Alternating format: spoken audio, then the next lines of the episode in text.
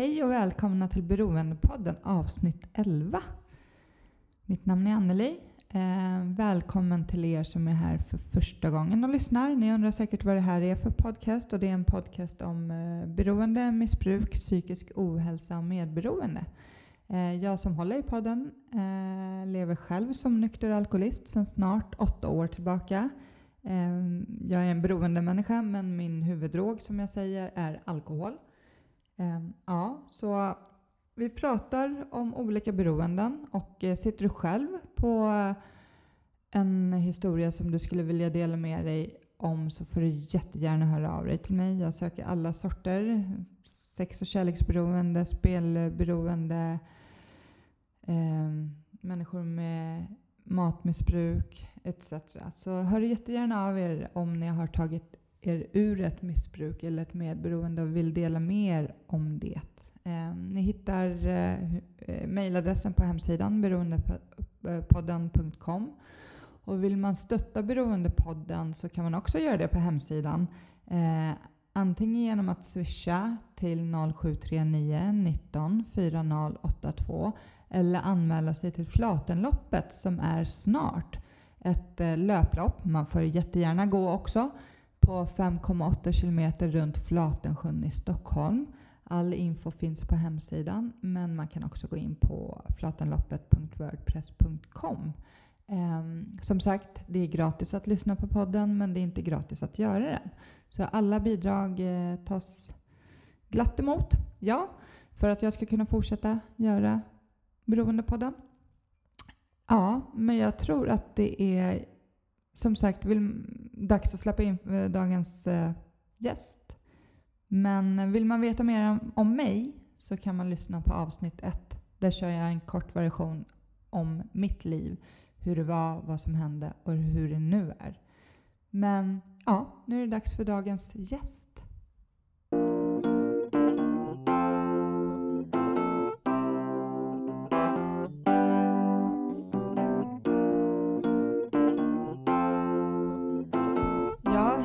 Välkommen hit eh, Joakim Lindén. Hej, kul att vara här Anneli. Ja, jag är jätteglad att ha dig här, eh, verkligen. Och eh, du är här för att du lever som, eh, vad ska man säga, nykter beroende eller tillfrisknande beroende. yes, det eh, stämmer. Du har ett förflutet med eh, narkotika, ja. droger. Alla droger, mm. precis alla. Och kriminalitet. Mm. Eh, jag, ja, som sagt, jag är jätteglad att du är här. Och eh, jag är lite eh, nyfiken på hur det har sett ut. Hur det var, vad som hände och hur det nu är. Vill du berätta lite vart du kommer ifrån? Är du uppvuxen? Har du mor och far och några syskon? Yes, jag är uppvuxen. Jag brukar säga att jag kommer från Sverige på grund av att jag har bott precis överallt mellan Uppsala och Skåne. Men jag är född i Stockholm och jag har sju syskon två äldre och fem yngre. Och, eh, jag föddes på Nacka sjukhus 1978 av en mor och far såklart. Eh, som, eh, jag, jag har inga minnen av mina yngre dagar. Mitt första minne var från min morfar och farfar. Var det. Och, eh, och vad jag har hört efteråt har min morsa krökat och knarkat hela livet. Redan innan vi kom. Därav min äldsta syskon, mitt äldsta, min äldsta syster Veronica, hon eh, blev utplacerad. Eller hon blev, fick bo hemma hos min moster när hon eh, föddes på grund av att morsan hade narkotikaproblem. Mm. Och min farsa, han var hyfsat skötsam har jag hört. När eh, han var yngre på det sättet att han kunde jobba och hantera sina droger. En, en kort, ett kort tag då. Men 1986 då hade jag fått två yngre syskon till. Var då, det var året som min farsa fick HIV. Då hade han träffat en ny fru precis innan och han eh, hade blivit heroinist på riktigt. Då.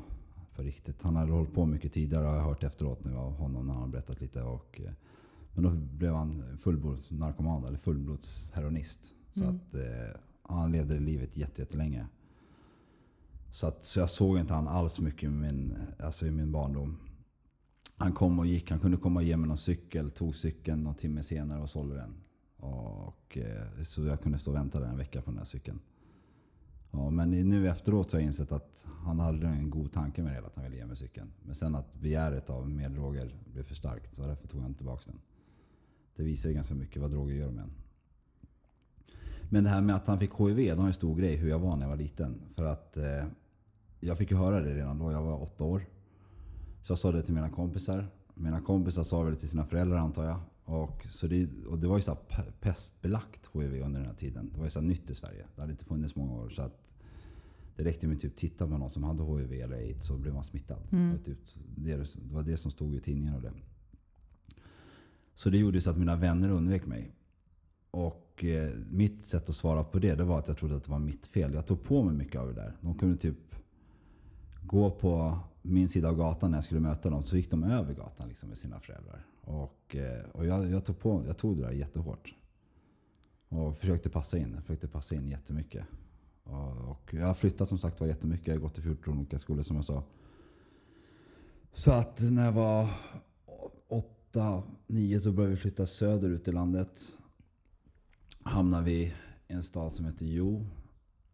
Där, gick i, då hade jag gått ettan, tvåan i, i Västerhaninge. Och eh, flyttade ner till Jo.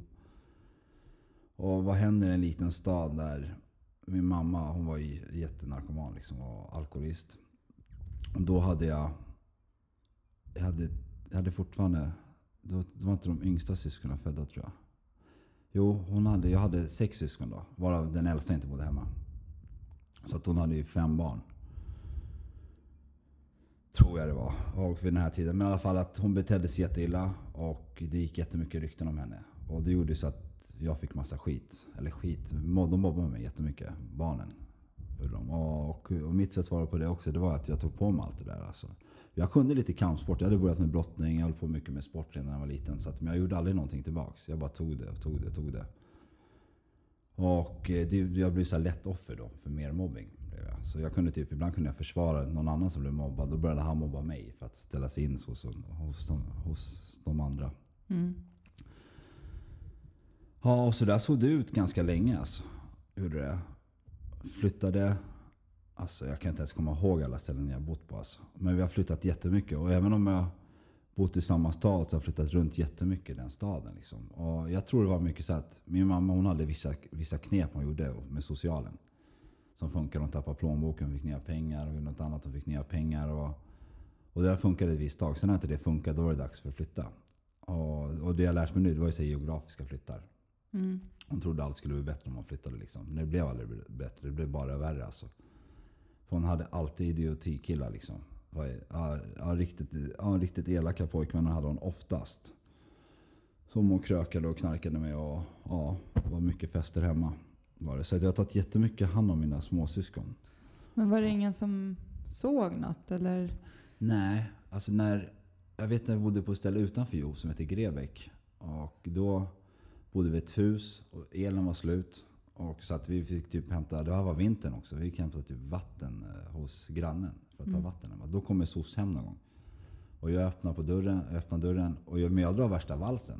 Mm. Jag ljuger. Jag drar värsta lögnen för dem och ser att allt är jättebra. Mamma är inte hemma. Fast mamma hon låg i en säng där inne och mådde typ jättedåligt. Och de köper det. Jag tror att de går på att jag... Jag vet inte varför de köper. Liksom. Men de köper det jag säger. Så det dröjer ett par år till. Innan, eh, innan alltså de blir verkligen inkallade. Mm. Men sen när de blev, väl blev inkallade på riktigt, då var de hela tiden. Alltså. Jag har blivit utplacerad, mina syskon har blivit utplacerade. Mina småsyskon har haft det värre än vad jag har haft det. För att morsans sjukdom eskalerade också. Så, att, eh, så när jag kom, blev upp till 16, då var det knas. Liksom, var det. Men det kan vi ta senare kanske. Men eh, jag har tagit hand om jättemycket om mina syskon. Bytt massa blöjor och, och varit barnvakt jättemycket. Och mina syskon betyder jättemycket för mig när jag var yngre. Alltså de var typ, inte mitt allt, men de var, de var en stor del av mig. Det var jätteviktigt att de hade det bra. Och det var även viktigt att min mamma hade det bra. Mm. Typ, jag mådde inte bra när hon var, var sjuk och när hon var dålig. Jag ville gärna till, ha koll på henne. Så det hände ibland typ när jag blev utplacerad någon så här, hos någon fosterfamilj att jag drog därifrån för att dra hem till morsan. För att kolla att hon hade det bra. Och mitt sätt för att komma ifrån det, det var sport. Jag hatade det alltid. Jag kunde se ganska tydligt, eller tidigt, vad det var som var problemet. Det var alkohol och det var droger. Och det mm. var våld. Jag, jag, jag, såg det jättetidigt alltså. Och så jag hatade alkohol, jag hatade droger redan när jag var i ung ålder. Alltså. Ja, så är det som något ja, skambelagt. Verkligen ogillade det, kommer jag ihåg. Och det tog jättelång tid innan jag ens provdricka. Alltså, typ. ja, det var mest för grupptryck lite senare i åldern tror jag. Men flyttarna pågick i alla fall. Och, eh, och mobbingen pågick. Inte på, inte på alla ställen. Absolut inte. Jag har haft jättebra kompisar på vissa ställen. Har jag haft. Och jag har haft det jättekul på vissa ställen också. Du, vissa vänner, vi startade bandelag, var lite påhittiga. Sådär. Så absolut, jag har haft väldigt bra vänner under tiden. Men det jobbar ju det här att det kunna... När jag hade hittat någon bra kompis som en som heter Rickard i Skåne, kommer jag ihåg. Han, eh, sen en dag kom jag hem, då hade typ morsan packat. Då ska vi dra liksom. Mm. Så det blev också en sån separationsgrej. Jag tyckte det var jättejobbigt. Och, eh, men på något sätt, så, man accepterar det bara när man är så liten tror jag. Och sen blir man sur på något annat istället. Men som sagt så morsan blev bara värre och värre. Och eh, så efter Skåne så kom vi upp till, till eh, Tidaholm. Och där gick, började jag i, vad började jag där? I sexan eller sjuan tror jag. Och eh, nej, jag började, ja, i sjuan började jag i Tidaholm. Och eh, halva sjuan började jag där. Och, där hittade, och det var den enda skola jag gick i två och ett halvt år. Det var den längsta jag hade gått en klass. Och där fick jag ett bra kompisar tyckte jag. Så när jag slutade åttan, då drack jag för första gången. I Falköpingsparken kommer jag ihåg att det hette. Mm. Ja, kysste min första tjej. Ja, jag tyckte det var jättekul. Och jag var jätterädd för tjejerna när jag var yngre. Jag tyckte det var jättehemskt. Jag var så blyg alltså. Och jag vågade knappt prata med tjejer. Jag tyckte det var, ja, jag var så nervös inför tjejer när jag var yngre. Jag tyckte det var jättehemskt. Tyckte det var. Så att, men då hade jag ju druckit och vågade det. Vågade säkert dansa den dagen också. Det kommer jag inte ihåg. Men sen så jag började sporta jättemycket. Fast morsan började kröka och knarka ännu mer. Så att då, då var SOS inblandad hela tiden. De kom och tog mina syskon, de kom och tog mig. De placerade ut dem, de hämtade, syskonen kom tillbaka igen. Och det, var, det, tog, det tärde på mig där. Att de tog dem och de kom tillbaka. Jag tyckte det var jättejobbigt. Det var vid något tillfälle, tillfälle jag kommer ihåg att jag höll någon. Och min yngsta, då hade Linus kommit, min yngsta lillebror. Jag höll honom och så skulle hämta, hämta honom. Och då var det att att han, alltså morsan var hemma då också. Men Linus, Linus alltså när SOS tog Linus, då var det inte med morsan han ville till. Det var till mig. Liksom. Mm. Var det, det var till mig han sträckte ut handen. Det var till mig han skrek mitt namn och att han ville komma. Han ville ju inte, han ville inte lämna liksom. Och det tog ju på mig. Alltså. Jag tyckte det var jättejobbigt. Ja. Så att det har varit tungt där med just syskonen. har det varit. Att, alltså sin egen smärta kan man alltid välja att hantera på något sätt. Men sina syskons smärta tycker jag har varit svårt.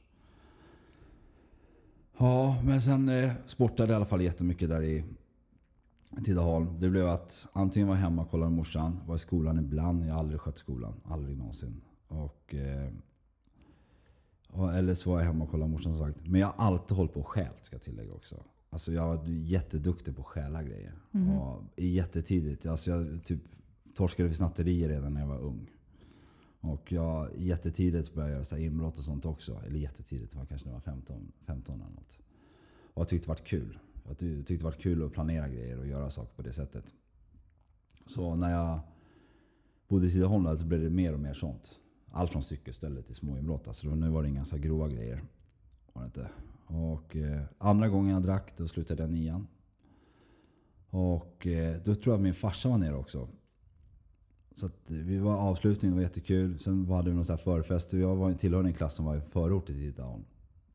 Och tydligen, jag blev så full den kvällen. Så att jag har svaga minnen att det är någon kille som hänger över mig, typ vill slå mig. Och, eh, sen vaknade jag upp hemma dagen efter. Då hade mina fantastiska klasskamrater som jag gått i samma klass, i klass med två och ett halvt år släppt mig vid busshållplatsen bara. Och jag var ju så full som tur var så jag hade legat med huvudet neråt. Så jag hade spytt spytt, spyan hade kommit ut. Jag hade kommit förbi någon gubbe med någon hund som hade sett, sett mig ligga där och fått kontakt. Hade haft något nummer på mig så hade ringt hem. Eller de hade ringt hem. Så hade farsan kommit hem till mig. Och jag tror att farsans lösning var att ge mig metadon. Han hade det under den tiden. Mm. Hade han. Det var hans lösning på att jag mådde dåligt. Eller att jag hade fått alkoholförgiftning eller vad det nu var. Och just den här grejen att mina klasskamrater som jag tyckte bra om svek mig. Det gjorde att först min familj tyckte jag hade svikit mig. eller mina föräldrar, sen då mina schyssta klasskamrater hade svikit mig. Så jag fick så här, typ, hade svårt för att lita på människor. Jag hade jättesvårt att lita på människor under lång tid. Ja, och det tog jag med mig länge alltså. Ja, men jag gjorde vissa saker med de här klasskamraterna i alla fall som kanske inte är så jättestolt över för jag blev så sned på dem. Jag blev ledsen liksom att de gjorde så mot mig. Men sen när jag blev 16 så, så typ, tyckte SOS att jag kunde klara mig själv. Så då fick jag en lägenhet av dem och då bodde jag i Jo. Eller då hade vi flyttat till Jo. Och då fick jag min första lägenhet. Jag var 16 år och någon månad. Och jag fick SOS-bidrag. Jag träffade några kompisar som jag eh, som jag blev som en liten familj.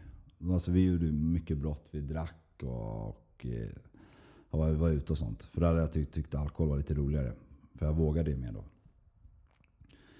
Men det som hände den ena gången jag var ute, det var att någon kille som hade typ slagit till mig för lång, alltså ett par år sedan innan. Ett par år innan om man säger. Han, han var där ute. Så då skulle jag in på mina kompisar. Så jag hoppade på honom och började slå honom. Men då fick han något så här, typ, jag slutade inte slåss. Eller slå. För att jag, jag kände hur mitt huvud bara tömdes. Och jag tror det blev min första flykt på något sätt i huvudet. Jag kände att det kunde bli så här. Ah, det blev tomt. Jag kom ur mig själv på något, på något sätt. Verkligen. Och vi hade visst druckit jättemycket och blivit så här jättepackad. Men då fick jag inte den här samma känslan. Att jag försvann från mig själv. Men när jag slogs då blev det någon ventil också. Med tanke på säkert att jag blivit mobbad och bara svalt och svalt och svalt och tagit emot. Så mycket som försvann från mig. Så jag blev lite hooked på våld där ett tag. Speciellt, jag kunde älska att ta stryk också. Jag kunde tycka det var schysst för jag kände mig levande då också. Men då blev det nästan dricka varje helg och så blev det mycket våld. Så jag och de här fyra kompisarna, vi blev en så lite tufft gäng i IO. Som jag gillade att sticka ut och ja, ja, ungdomsgängen vad man ska kalla det. Hur löjligt mm. den låter, men vi var det. Vi tyckte det var jättetuffa. Det var vi mot världen.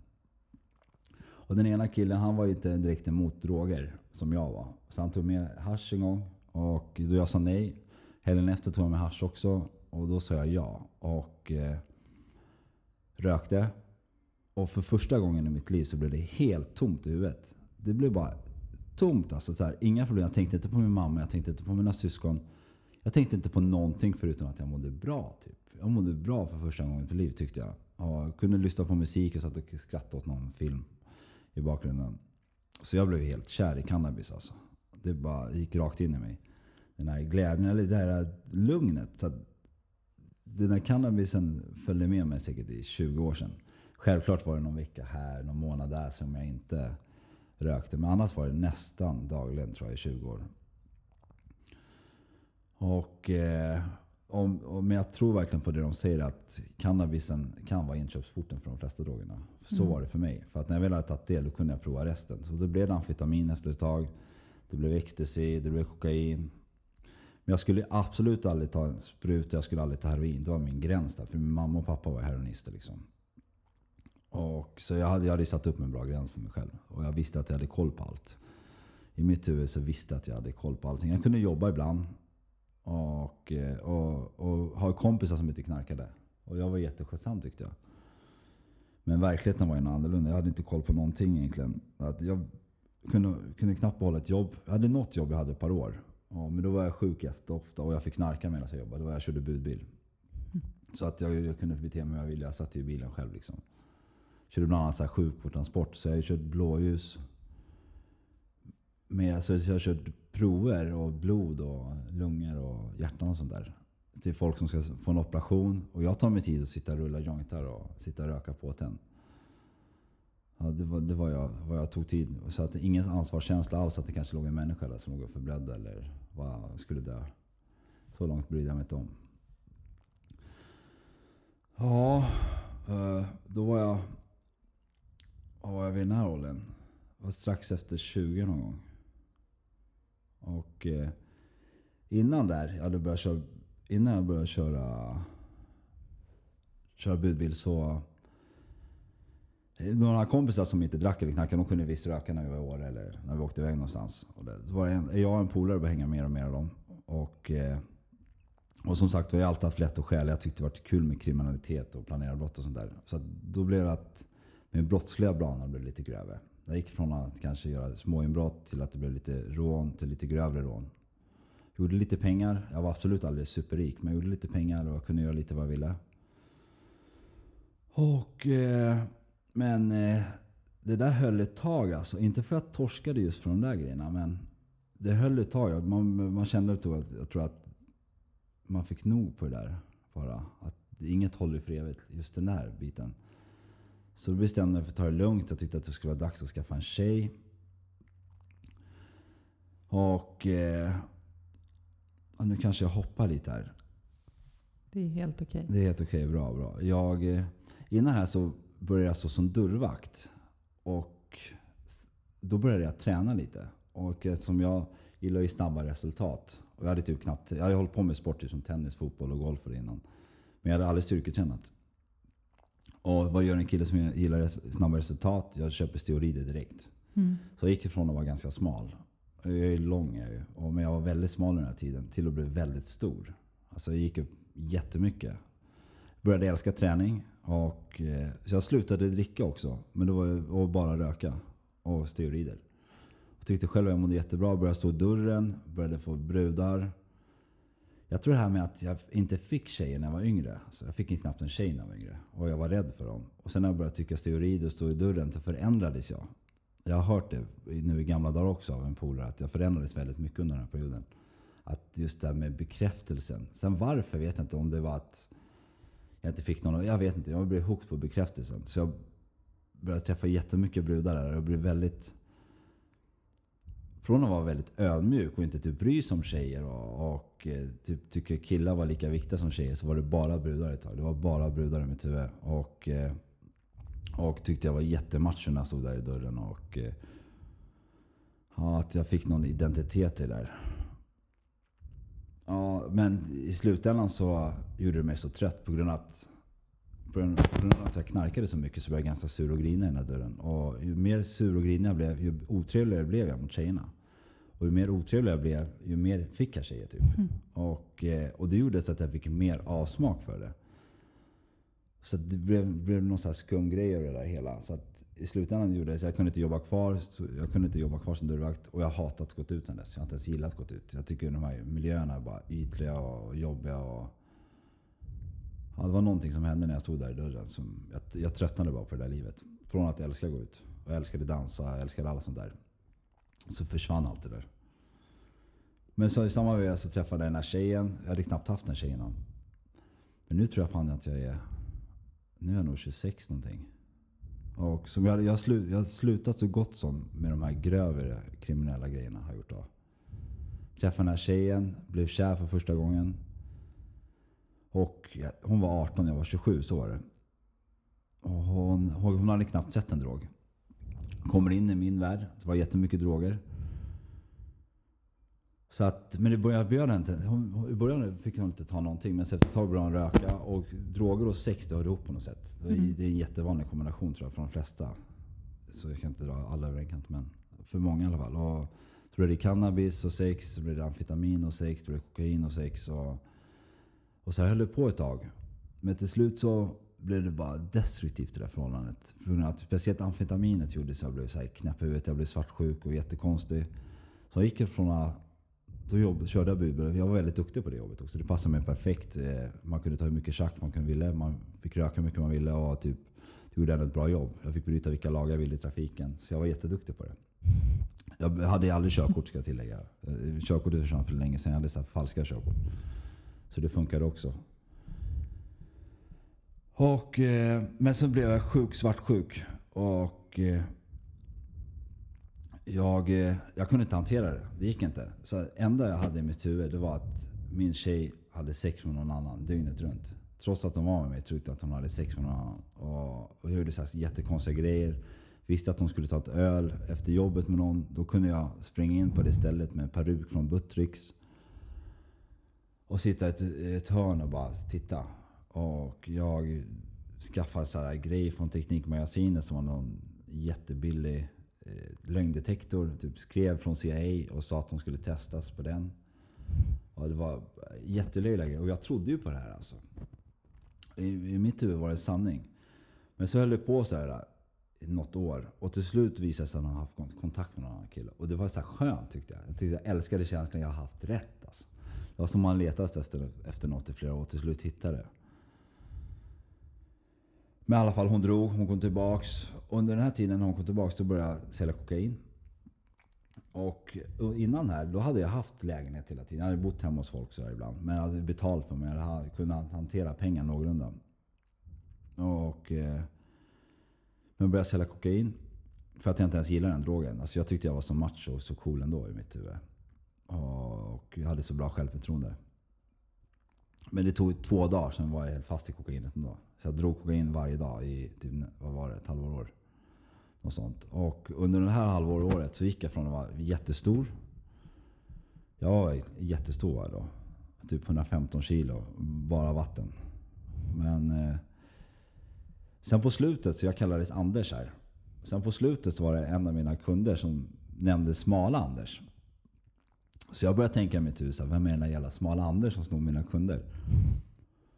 Så slut frågade jag den här snubben, vem är den där smala Anders? Han bara, men det är ju du. Jag bara, jag? Jag är inte smal alltså. Jag är stor och snygg och ståtlig liksom.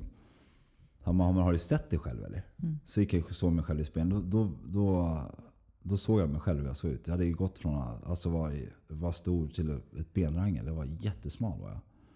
Och då vaknade jag upp från en dimma att jag insåg att jag inte har koll på någonting. Jag drar säkert 5-10 gram cola varje dag.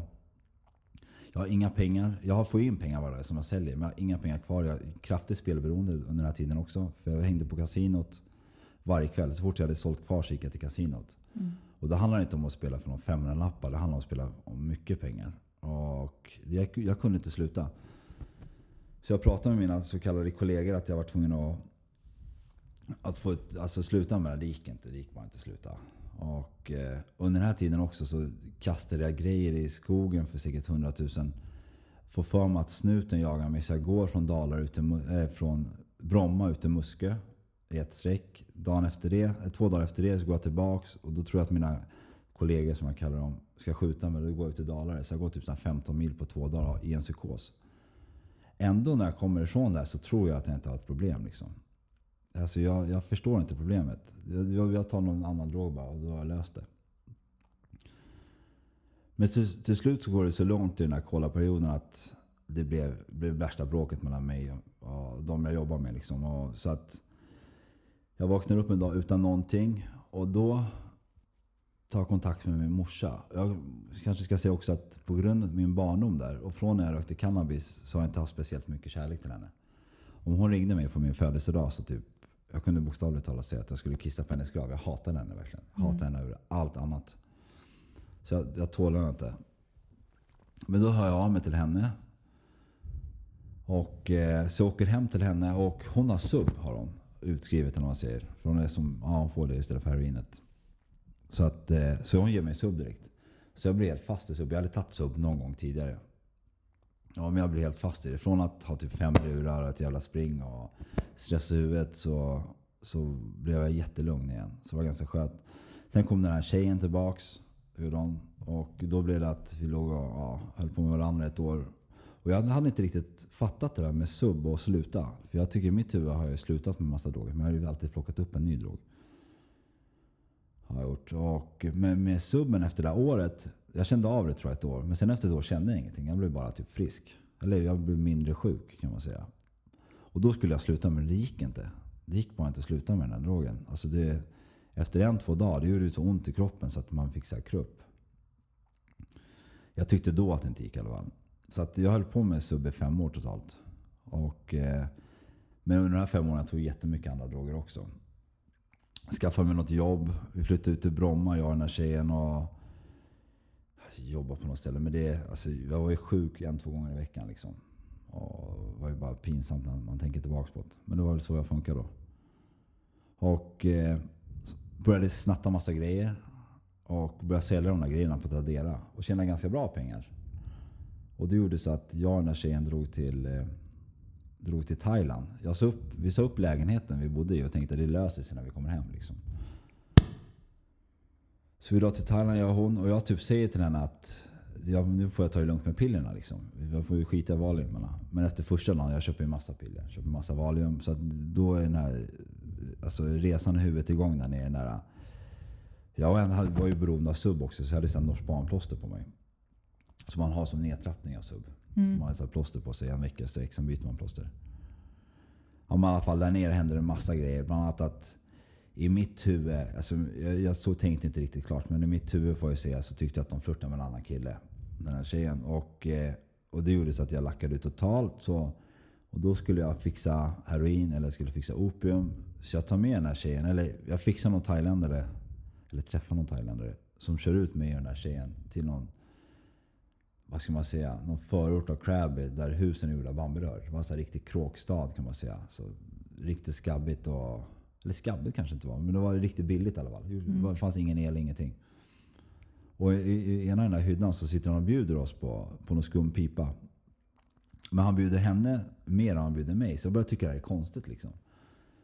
Men sen mitt i allt som frågar mig om jag vill ha typ heroin eller opium. Och då sa jag ja. Så, han, så då hade det kommit en till kille. Så den killen kör iväg mig. Men så mitt i allt börjar jag tänka det här är jättekonstigt. Liksom. De drar iväg mig därifrån efter han hade bjudit henne på massa grejer, min tjej då. Så jag ber den här killen köra mig tillbaks. Då ville han inte, då tyckte jag det var ännu konstigare. Så, så, men till slut kör han tillbaks mig. Och sen när jag kommer, kommer tillbaks så visas det att den här killen har våldtagit då mitt ex. Eh, han, hon säger inte det först. Jag ser att hennes typ, tröja är trasig. Men jag frågar bara vad som hänt. Hon säger ingenting.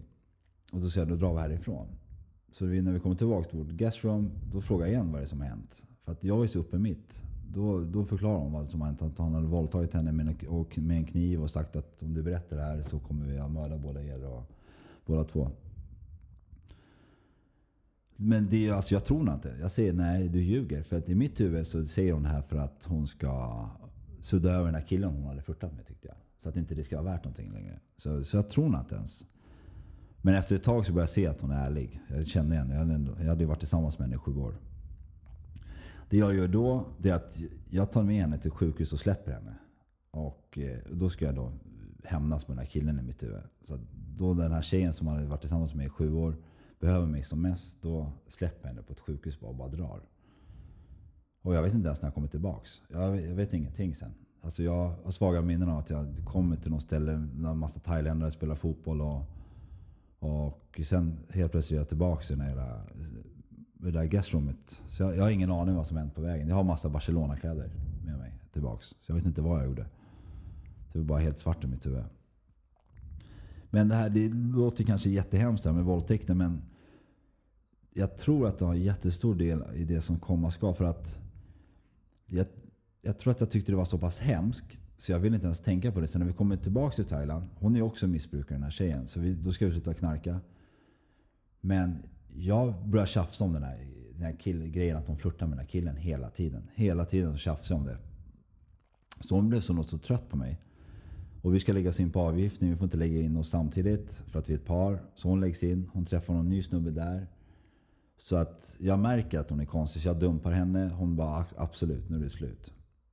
Men då vill jag ha tillbaka henne. Så jag får, men hon vill inte ha tillbaka mig. Och vid, vid den här tiden då börjar jag typ, jag tror det är två års självömkan för min del. Och självömkan det är ju att tycka synd om sig själv väldigt mycket. För jag gjorde allt i min makt för att få tillbaka den här tjejen. Det var det enda som betydde något, att jag skulle få tillbaka henne.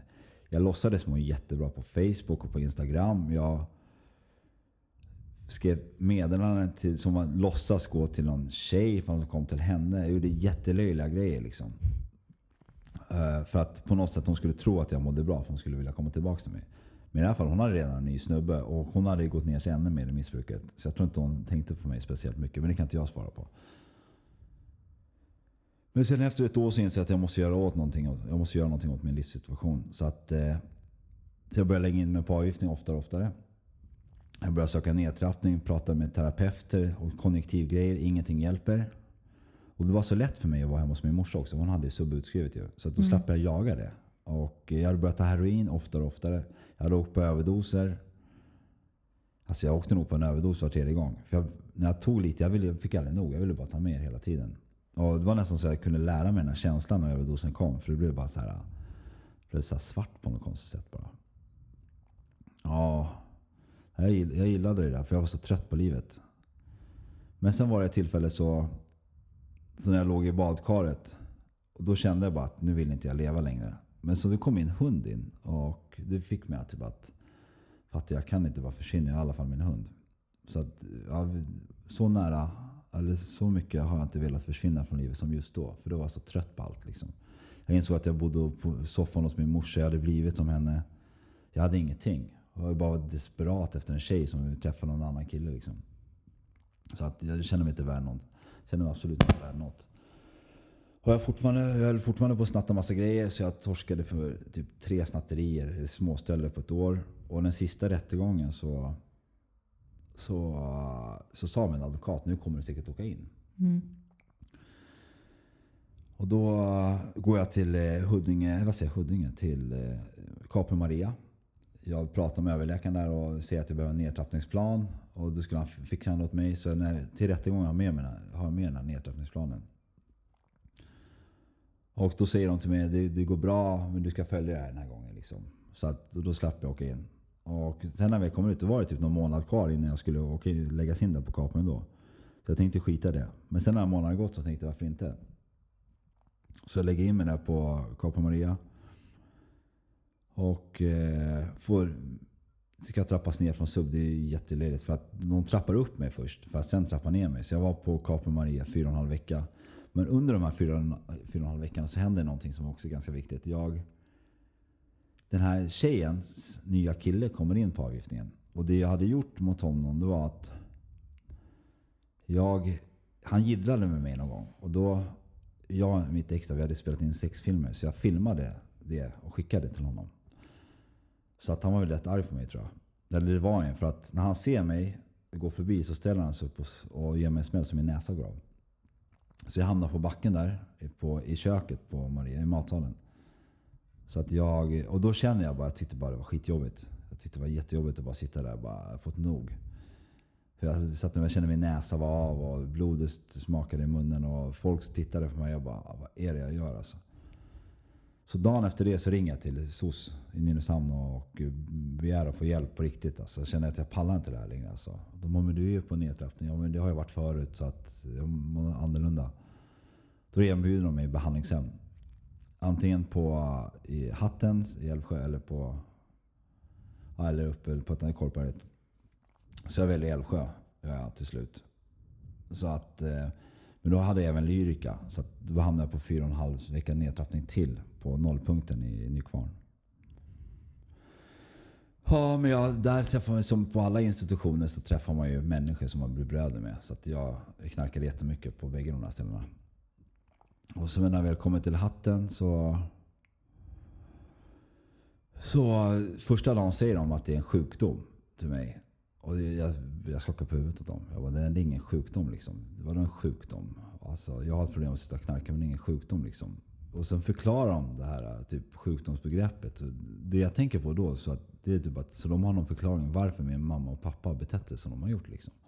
Varför de inte har funnits där och när de har funnits där har de varit på ett visst sätt. Det var det jag tänker på. Så att jag, jag köper inte det. Liksom. De ska mm. inte få det så lätt och komma undan så lätt. Liksom. Så jag går upp på mitt rum, lyckas få dit heroin.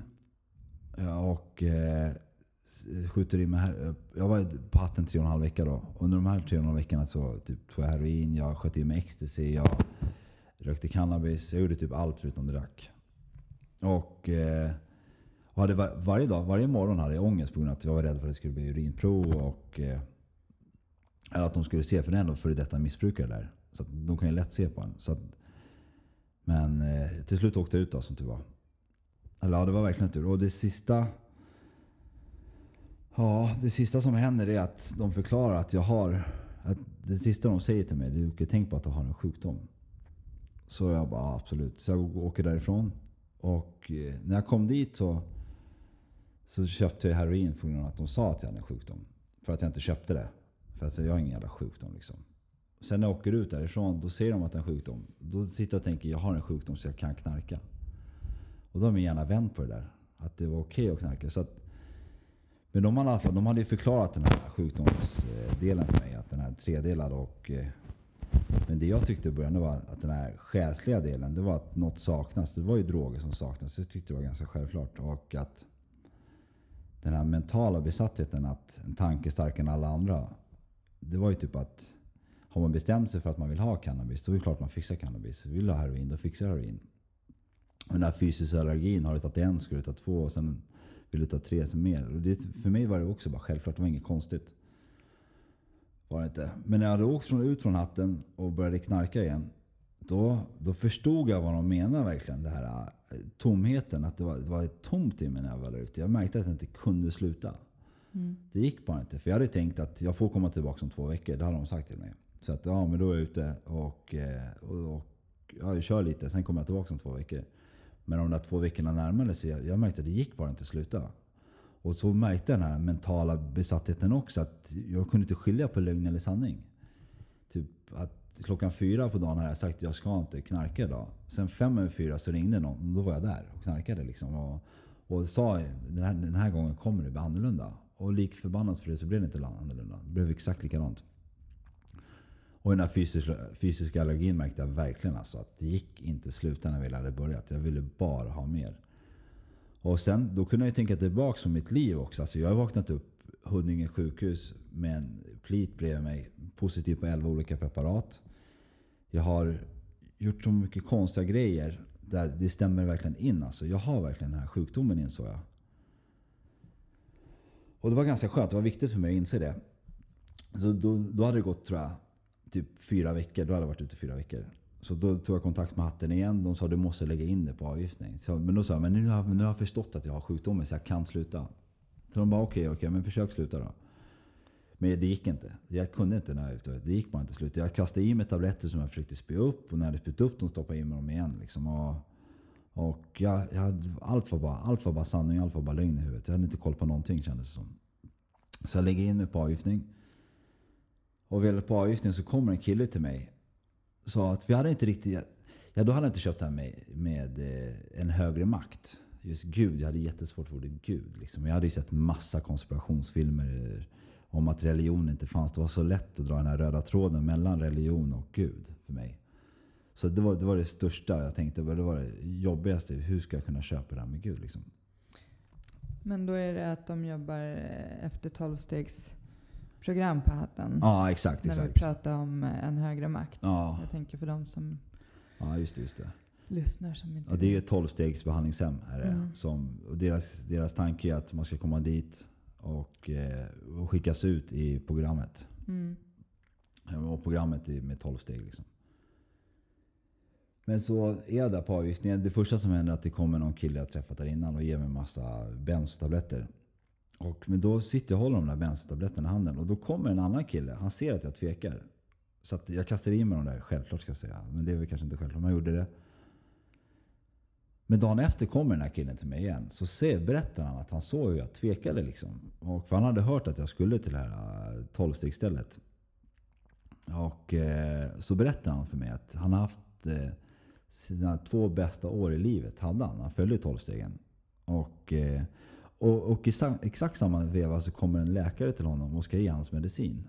Och han säger nej till det. Jag har aldrig sett någon tacka nej till en drog eller någon piller Mm. förut. Och han gjorde det. Så det blev nog så att jag kunde se att om någon annan klarar det så klarar jag också på det där sättet. Men då pratade med, han med Gud. Han bara, det släpp det. Alltså det där ordnar sig liksom. Tänk inte mer på det liksom. Och eh, tyvärr är den här människan död idag. Så. Men han, eh, han betydde jättemycket för mig. Gjorde han. Och eh, han kom som någon, ja, som någon högre makt faktiskt där. Om man nu kan säga så. Så det blev mycket enklare att väl komma till hatten. Så när vi kom till hatten så hade jag lättare att ta bort det här ordet Gud. För att det är ändå bara tre bokstäver. Liksom. Och, och tre bokstäver är bara tre bokstäver. Man behöver inte göra det så svårt. Man behöver inte göra det mer än det. Liksom. Det var så jag började tänka. Och eh, och jag är så dum som man ska låta tre bokstäver sätta, stå i vägen för att få ett ganska bra liv. För att om man, om man tar bort skyddslapparna så kan man se ganska tydligt att, att det är väldigt många människor som har ett ganska bra liv. Som har haft det mycket värre än mig till och med. Och, och det ville jag ha. Jag ville ha det där bra livet. Liksom. Men jag kommer till hatten. Sen det, det som hände då är att min läkare som jag hade skrivit, som skrivit lyrika till mig. Han ringer och säger att han har skrivit ut nya lyrika till mig. Så jag fick det typ var tredje månad. Och då hade det gått tre månader säkert. Så jag får dit dem. Så jag börjar ta dem där. Jag knap, käkade i två dagar. Men jag ger ju till massa människor också. Och eh, sen ser jag att de, de ser så flummiga ut. Så att jag förstod att jag skulle åka ut men jag fortsatte. Och där började, där, där började verkligen min resa i det här, i själva i programmet. För då accepterade jag att, där, där verkligen tog jag steg ett. Jag insåg att jag kan inte knarka längre. Liksom. Och, eh, och jag, är- jag är verkligen maktlös inför droger. För jag hade sagt till mig själv så många gånger, jag ska inte mer. Och vid de tillfällena tror jag att hade jag suttit i en lögndetektor så hade de visat att jag inte ljög. Jag skulle inte mer. Det hade jag bestämt mig för. Sen sekunden senare så tog jag ändå liksom. Alltså jag har sagt många gånger att det är typ som att, vid det tillfället var det också som ett pussel bara. För jag var nog ändå ganska, hur knäppt den låter, trygg i den här misären. Liksom jag kunde det här. Jag hade levt så länge i det här, det här dåliga måendet, det här hatet. Det här, ja, allt det där typ mörka hade jag levt så länge. Så det blir en trygghet i, i sig till slut. Och, men vid det tillfället när jag tog första steget på riktigt, då var det som att en pussel av den här otryggheten bara slogs ut. Och då kom en låg självkänsla. Alltså jag kände av den som fan. Jättehårt alltså. Jag kände att jag inte visste vilket ben jag skulle stå på. Och eh, allt som sades handlade om mig. Allt som inte sades handlade om mig. Det var jag och jag och jag. Allt var bara jag. Och, eh, men jag var nyfiken på det här. Så jag, alltså jag var inte blyg för att säga hur jag mådde. Och jag var inte blyg för att ställa frågor. Så att jag sov jättedåligt ur. Så att jag var typ vaken hela natten och pratade med terapeuter. Och frågade dem om alla möjliga konstiga grejer. Och på dagarna snackade jag med terapeuter också. Speciellt de första 28 dagarna var det mycket sånt där. Och eh, märkte att det blev lite bättre hela tiden. Men i början kallades det Mr Självkänsla för att jag inte hade någon så jävla typ. Och den vanligaste kommentaren om mig nu efteråt har jag hört att de hade svårt för mig i början på grund av att jag snackade så mycket och jag var så osäker. Tror jag, eller något annat. Men så, då förstod jag att jag i alla fall behövde göra det här med programmet. Och, eh, så, men efter en månad så kom jag efter något som kallas fas 2. Och, eh, och då började, hade jag börjat må lite bättre. Hade jag börjat. Och då kommer någon tjej dit och, och ger mig lite bekräftelse. Och då hade jag ju gått runt i två år och tänkt att vilken tjej, jag, jag kommer aldrig få en ny tjej. Jag är ful, jag är äcklig, vem ska gilla mig? Och, men så kommer den här tjejen och ger mig lite bekräftelse. Och jag blev helt, alltså jag blev helt hooked. Eller jag blev, ja, det blev- som en ny drog för mig kan man säga. Jag blev helt frälst i den här bekräftelsen. Mm. Och eh, och jag ska också säga att jag började träna igen när jag var där på hatten. Jag började träna ganska mycket. Ja, väldigt mycket. Och I början tog jag lite steroider också där. Men det slutade jag med efter ett par månader. För att jag tyckte att jag var rädd för att åka ut. Det var någon som hade åkt ut för steroider precis innan tror jag. Så slutade jag med det. Men då var jag lite rädd för att sluta med det. Då var jag rädd för att Får jag bekräftelse på grund av att jag är stor för steroider eller är det på grund av mig? Så jag vågade inte riktigt sluta med det först. Men till slut gjorde jag det för rädslan att åka ut från hatten. Men det här med bekräftelse har ju ja, varit en jättestor grej för mig. Och jag skaffade en sponsor som man ska göra när man är i programmet. Jag eh, gjorde, då ska man göra vissa steg. Bland annat att man ska göra vissa listor och man ska träffa en sponsor i vissa tillfällen. Och allt som min sponsor såg, det gjorde jag. Allt som han, eh, som han ville att jag skulle göra gjorde han som han kunde se att jag hade gjort. Så jag skrev de här listorna. Jag åkte träffa han. Och, eh, men så fort jag inte var med honom var det ingenting som var intressant av det här. Jag bad inga böner. Jag eh, gjorde, ingen, gjorde inga inventeringar eller någonting. Men jag mådde väldigt bra ändå. Och jag tror det var på grund av bekräftelsen. Jag tyckte att jag kunde inte se det då, men nu efteråt tror jag jag kan se det. Att den fyllde mig med någon så här, någonting som, som droger gav mig på samma sätt. Och det höll ju ett tag. Så att i typ ett och ett halvt år höll jag på sådär. Mådde bra, tränade jättemycket. Brydde mig väldigt mycket att killar skulle tycka jag var stor och tjejer skulle tycka jag var snygg. Det var jätteviktigt för mig. Liksom, var det. Och, men vad jag tyckte om mig själv, det hade, jag hade- nog inte ens tänkt på det. Men sen kom det en period för typ vad var det, ett halvår sedan efter jag hade träffat en tjej som, som hon lämnade inte mig, hon drog ut och reste. Så jag började må jättedåligt. Och det första jag gör då det är att skaffa Tinder. Jag ska söka ny bekräftelse. Men så jag får, jag får kontakt med någon tjej och jag mår jättebra i tre sekunder. Så jag bara uff. Och jag, efter det mår jag typ sämre. Så tar jag kontakt med nästa tjej, mår bra i typ två sekunder. Sen mår jag sämre. Och, och då ringer han och polare och förklarar. Han bara, men Joakim du har gjort det här fel liksom. Du tänker på fel sätt. Och då förstod jag att jag hade fyllt den här andligheten, eller min självkänsla. Min, det här, jag hade fyllt mig själv vad alla andra tyckte om mig. Mm. Det, det var ju typ det som var det, det viktigaste för mig. Alltså sen att jag inte hade någon kärlek till mig själv, det hade ingen betydelse just då. För jag fick ändå ganska mycket bekräftelse, jag, både av killar och tjejer. Så, att, så det höll ju ett tag alltså. Men jag kan säga att just i februari som det här var, och jag har aldrig mått så dåligt hela mitt liv. Har jag inte. För att då hade jag inte ens droger som dämpade det där. Liksom. Men efter det så skaffade jag en ny sponsor. Och det första jag säger till honom är att jag vill inte bli din kompis, jag vill bara göra det du säger. Och, eh, så att säger vad jag ska göra så gör jag det. Och sakta men säkert så gjorde jag som han sa också. Och efter det så...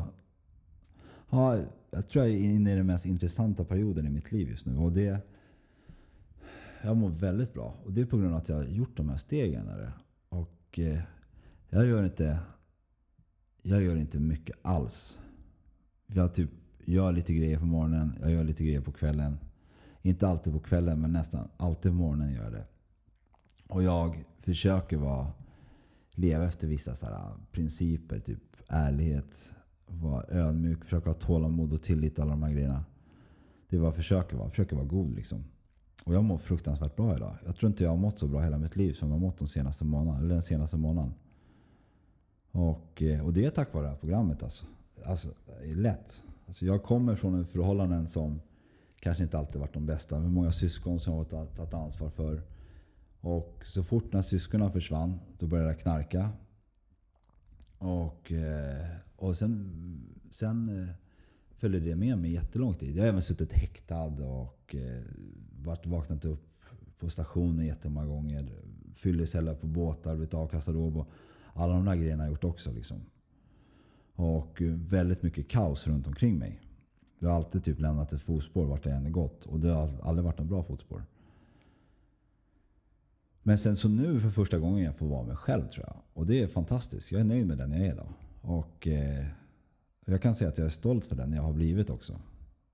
För jag vill väl. Och eh, ja, ja, jag vill verkligen väl. Och jag tror att jag är en god medmänniska idag. Och jag tror att om jag får bra barn, bra barn om jag skulle få barn så skulle det bli en bra far också. Tror jag. Och ja, jag älskar livet. Det är fröjd att vara Joakim. Det är det verkligen. Mm. Ja. Så att, eh, ja, jag vet inte mer vad jag ska säga. Att det finns hopp för de flesta, bara man vill göra någonting. Men det är som med träning. Liksom. Jag kan inte gå till ett gym och räkna med att få resultat utan att lyfta en vikt eller utan att springa. Liksom man måste typ våga be om hjälp. Liksom. Är det så att jag inte vet vad jag ska göra, jag får gå, som i mitt fall, på ett möte och ta en sponsor och, och fråga honom om hjälp. Och, och, just vid det tillfället får jag ta bort min egen vilja. Och tänka kanske att de flesta jag gjort i mitt liv hittills har jag bestämt hur jag ska göra och då har det inte gått speciellt bra. Så våga låta någon annan säga vad man ska göra. Men det är ganska tufft alltså. när man har levt ganska destruktivt ganska länge. För det blir att man kan tappa tilliten till sin omgivning och kanske till, ja mest till sig själv. Fast det, det lurar man sig själv att man det är folk som runt om en som lurar en att man, man är på fel plats, samhället sviker en och allt sånt där. Så mitt bästa tips till någon det är verkligen att våga be om hjälp liksom, och släppa sin egen vilja. Så jag vet inte om programmet och möten är för alla, men det, var verkligen, det funkade för mig. Och de flesta jag känner som har levt knasliv har det funkat för. Så att, ja, ja, jag vet inte mycket mer jag ska säga, Anneli. Ja, alltså jag, jag, som sagt, jag har bara suttit här och lyssnat på din eh, live story som är vilken resa. Du har verkligen haft det tufft på många sätt och vis. Mycket tuffare än vad många har haft. Och Eh, man hör ju verkligen hur eh, fruktansvärt, alltså droger, vad det gör med en och vart det tar en och det här liksom hur, ja, men hur din svartsjuka, allt liksom vad som händer. Men, men också det här liksom att du växer upp och avskyr droger det är liksom det värsta du vet. För att du växer upp i den miljön. Liksom. Och ändå så hamnar du där. Och det är ju för att det här är en sjukdom. När vi väl har börjat och har man den här sjukdomen så kan man oftast inte sluta. Så ser det ju ut liksom.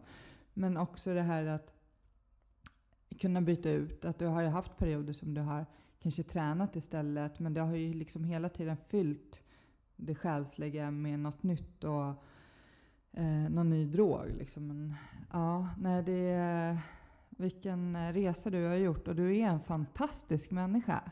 Det är Tack. liksom, du, ja, älskar sig själv. Den viktigaste personen är du i ditt liv liksom. Och, ja, ja, jag är jätteglad att du är här och jag vet att det finns jättemånga som lyssnar som eh, liksom behöver höra det du har sagt och sitter kanske i den båten där du har varit. Och tusan kan man komma ur det här? Och ja, man kan komma ur det här om man vågar be om hjälp och att jobba med sig själv. För att, att sluta med droger eller om alkohol i sin eh, problematik eller vad det nu är.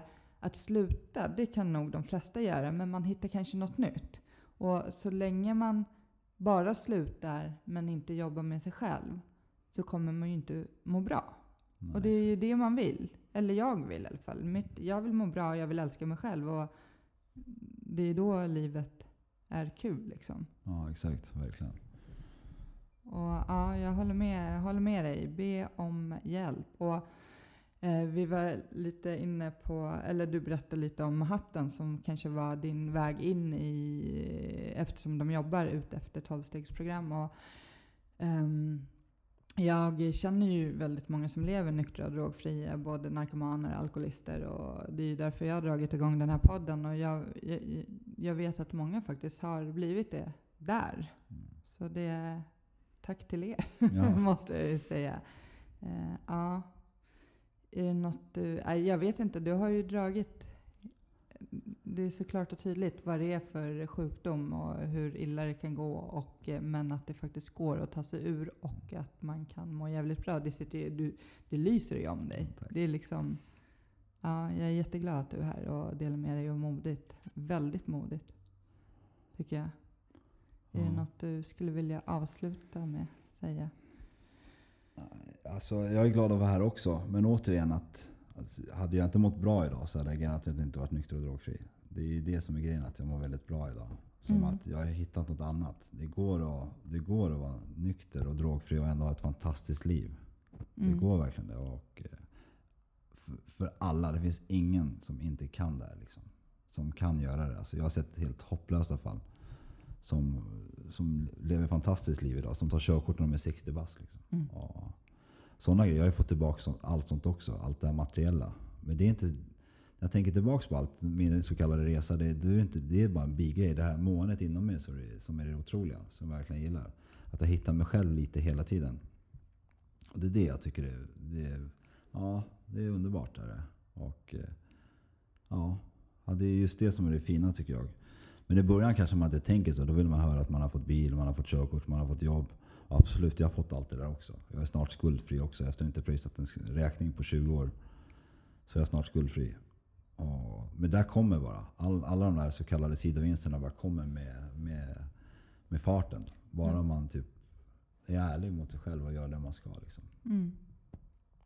Ja, det är Mm. sant. Det vet jag. Jag har sett många som har fått det så. Men framförallt att de mår bra på insidan. Mm. Eh, ja, nej, jag tycker vi avslutar där. Tack så jättemycket att du kom. Tack Anneli, tack för att jag fick komma. Tack.